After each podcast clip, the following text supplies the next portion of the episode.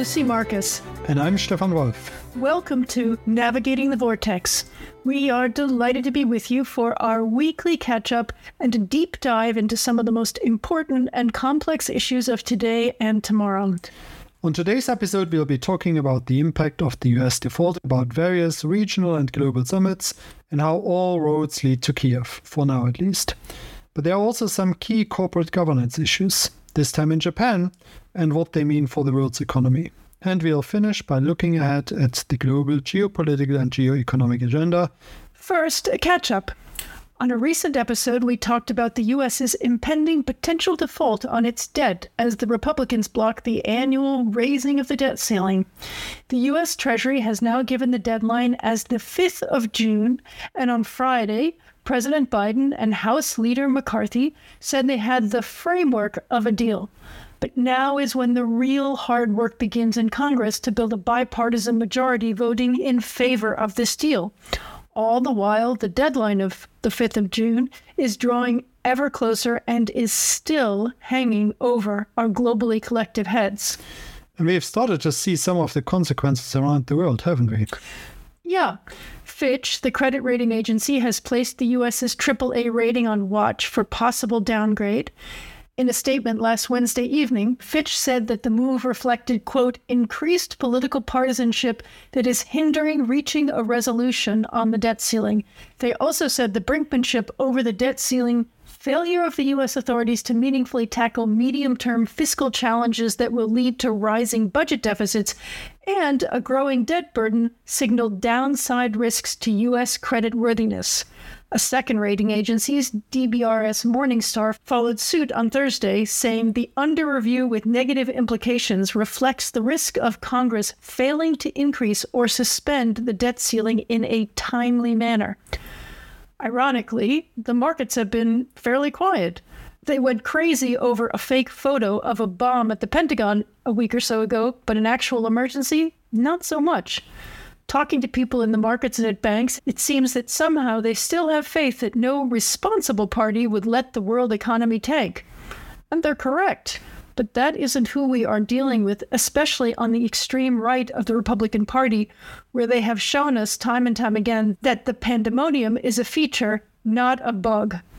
As the wise words of the extraordinary Maya Angelou taught us, when someone shows you who they are, believe them the first time. If you missed our earlier episode on the debt ceiling, you might be interested in going back to have a listen as we talk through the implications specifically for the rest of the world outside of the US, and we'll be keeping a close eye on that in the coming days. On to business then. Last week we wrote about two of the topics that we have covered for some time China and the war in Ukraine. Yes, indeed. And we looked at that very much from the perspective of a series of summits among all the major players. True that. Major players and those who want to be, and those who are courted by the major players. To begin with the latter, Chinese President Xi Jinping hosted the leaders of all the Central Asian states, that's Kazakhstan, Kyrgyzstan, Tajikistan, Turkmenistan, and Uzbekistan, in the Chinese city of Xi'an. That's where the ancient Silk Road started, right? Exactly and its modern day version, China's Belt and Road Initiative, featured heavily at the summit. Overall, China and the Central Asian states signed a staggering 54 agreements and nine multilateral documents, including the Xi'an Declaration, and they set up a further 19 new cooperation mechanisms and platforms. And is all of that real? Well, the proof will, as always, be in the implementation. But there can be no doubt that China has grown to become Central Asia's major economic partner over the past three decades, since these countries became independent after the dissolution of the Soviet Union. And now it is gradually replacing Russia also as the region's major political and security partner. Out of the frying pan and into the fire, then. That remains to be seen. For the elites in these countries, this is a question of regime survival. China is keen to retain the region as a key transit hub for overland connections to its valuable European markets. This means large scale investment into road, rail, and port infrastructure, especially with an eye to expanding the capacity of the so called Middle Corridor that connects China via the Caspian Sea, the South Caucasus, and then Turkey or the Black Sea to Europe. That's important for China because the traditional route, the so called Northern Corridor through Russia and Belarus, is now mostly closed because of the sanctions imposed on those two countries as a consequence of the war in Ukraine. That's also something I spoke about at a webinar I co organized with the Foreign Policy Center in London, where I'm a senior fellow. Well, we'll put a link to that webinar from YouTube on the Navigating the Vortex website. So if anybody's interested in taking a look at that, they can. Let's come back to Ukraine in a second. Let me just pick up on one other thing you mentioned earlier. The cooperation with China is a question of regime survival for the elites. But what about the ordinary people in Central Asia? That's a tricky question and a risk, including for China. On the one hand, China has poured some 70 billion US dollars into the region since 2005, according to data from the American Enterprise Institute. But that has had little tangible effect on living conditions, other than perhaps detrimental environmental impacts. There's quite significant anti Chinese sentiment across the region partly because many Chinese projects have traditionally not created local jobs, but rather imported Chinese labor. And partly because Kazakh, Uzbek, and Kyrgyz minorities in China have been caught up in China's crackdown on Uyghurs and other Muslims in Xinjiang.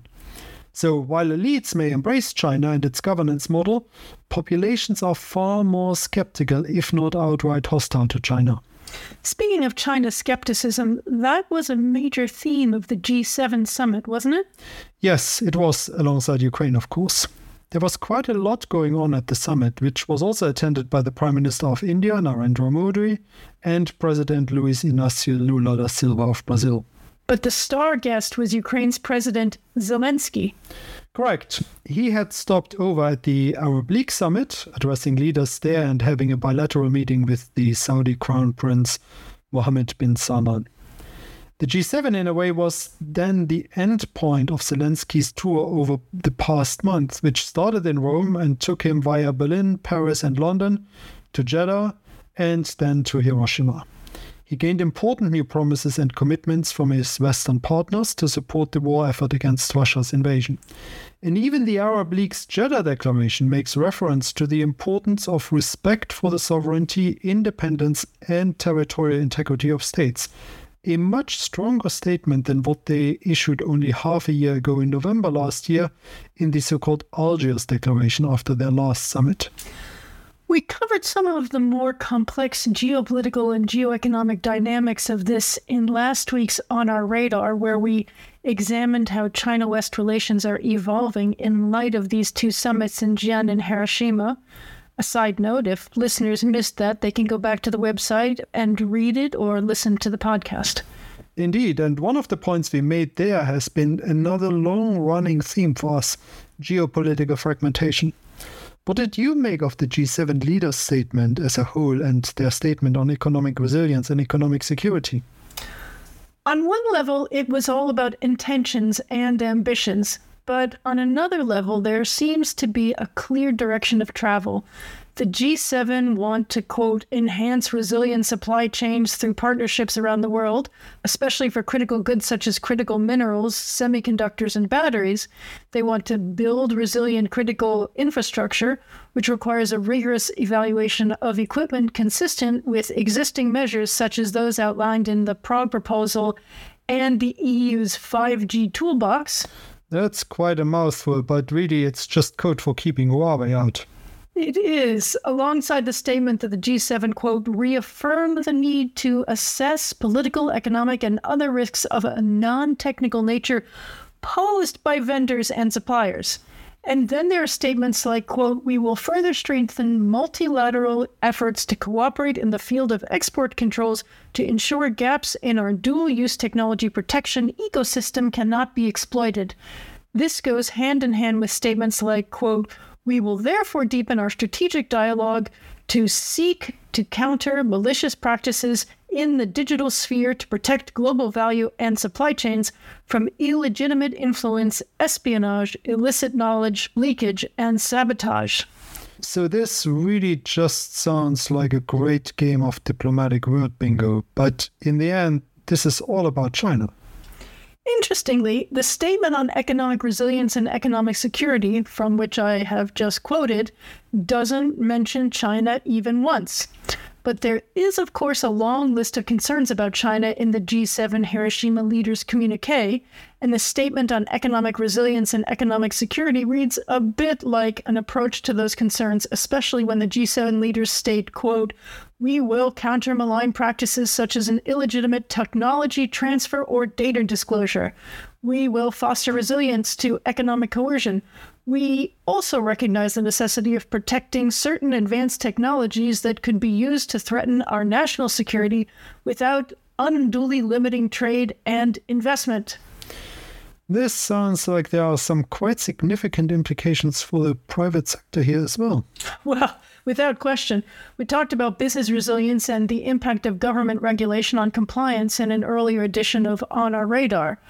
But there's another dimension here that flows directly from the geopolitical and geoeconomic restructuring that we're seeing as a result of the war in Ukraine and the intensifying competition with China. And that's reshoring, nearshoring, and friendshoring, which is at the heart of the idea of, quote, resilient supply chains through partnerships around the world. These shoring discussions are definitely something we will talk about in a future edition of Navigating the Vortex, and one that we are keeping a close eye on. In the meantime, we have a couple of other things on our radar. For me, that includes more summitry. First, NATO foreign ministers will be meeting in Oslo, and then there is the second meeting of the so called European Political Community, which takes place on the 1st of June in Moldova. It's the second such gathering since the inaugural in Prague last year. Apart from the Vatican, Russia, and Belarus, everyone in Europe is a member now, and they have already scheduled the next two summits after this one. First in Granada in Spain in the autumn, and then in the UK next spring. Now, the agenda for Moldova might be a shift away from the seemingly never ending preoccupation with the war in Ukraine, especially if President Zelensky isn't coming. While there will be support for Ukraine and condemnation of Russia, other conflicts might be high on the agenda as well. There's the conflict between Armenia and Azerbaijan over Nagorno Karabakh, and then there are the EU's mediation efforts there. And possibly Kosovo might feature as well, especially after the latest riots there in the north. Plus, I also expect some follow through on the G7 cybersecurity agenda. Whatever comes of it, I will likely post a debrief sometime on Friday and we'll make sure it hits all your inboxes as soon as it's published. As we are both fans of the euro, I am sure we'll mark the 25th anniversary of the establishment of the European Central Bank on the 1st of June, probably with a euro themed cake. Do you think they have those at Costco? More seriously, there are a couple of other things that came to my attention that are worth highlighting. To the naked eye, they will look like disparate threads, but actually, they are part of the geopolitical and geoeconomic hum that is part of being able to navigate the vortex.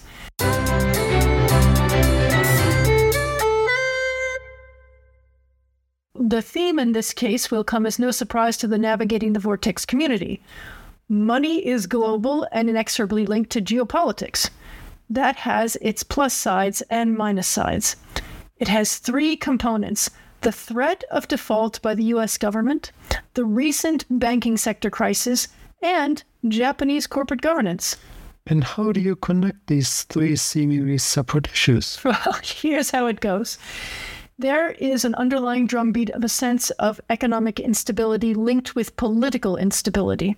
The concerns that were raised under Trump as president with his xenophobia and American first agenda and his own unreliability and penchant for favoring totalitarian leaders started the world down the path of worrying about the reliability and perhaps for the sanity of the United States.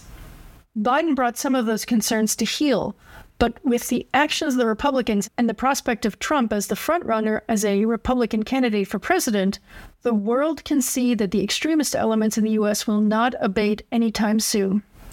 when the issue of raising the debt ceiling, which should have been a matter of course, became a genuine threat of default, the fragile sense of stability that was building began to show cracks.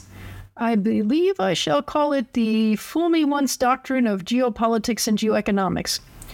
As such, even though it is distinctly possible that the full default crisis may be averted this time, the world senses how close we came to the abyss and will now be hypervigilant for signs of this kind of activity. Coupled with this are the ripple effects of the recent failures in the banking sector, what some might consider relatively small banks failing, and yet having an impact on the global banking sector.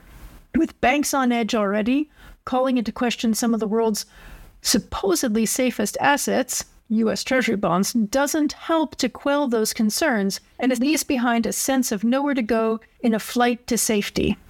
So, where does Japanese corporate governance come into it? Well, it's AGM season in Japan.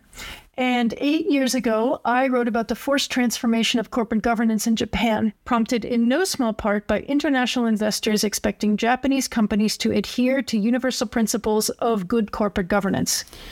Can you put a link to that article on the Navigating the Vortex website? For sure. So, in brief, for the last 10 years or so, there has been a sharp rise in cross border investing. Sovereign wealth funds, pension funds, global investment banks, and hedge funds do not invest only in their own backyard. They scour the planet looking for places to put their money, and they expect companies that receive it to play by rational rules. This is especially true if investors are guided by principles that go beyond financial returns global funds that uphold ethical standards concerning labor practices and environmental protections are safeguarding the global ecosystem on which they and the rest of us depend. As they establish and implement such principles, the resulting momentum has been changing corporate governance and behavior across industries and regions. Norway's sovereign wealth fund has been very active in this space, pushing for changing governance rules and better reporting by companies on how they are addressing climate change. So the spotlight is back on Japan as international investors are taking public stands on the corporate governance of companies this year, like Toyota and Canon, regarding issues of independence, compensation, board diversity, and transparency on issues like climate change. This is the positive side of the interlinking of the economies around the world, best practices in areas like corporate governance. It is a sharp reminder that even if a country wants to think of itself as isolated and doing their own thing, be it the US or Japan, in both politics and economics, there is no such thing as isolationism because money doesn't know borders and we are all dependent on one another. Indeed. And that is the very reason that navigating the vortex exists.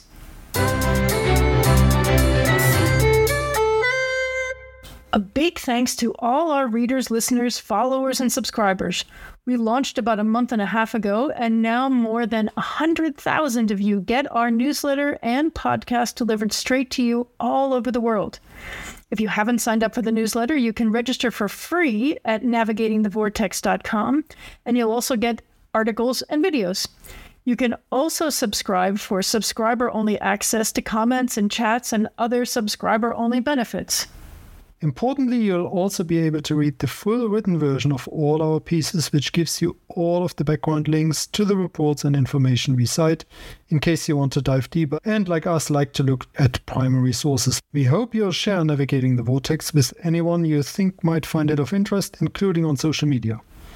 If you like the show, please consider rating and reviewing us on Apple Podcasts or wherever you're listening. Thanks again. Goodbye. Goodbye.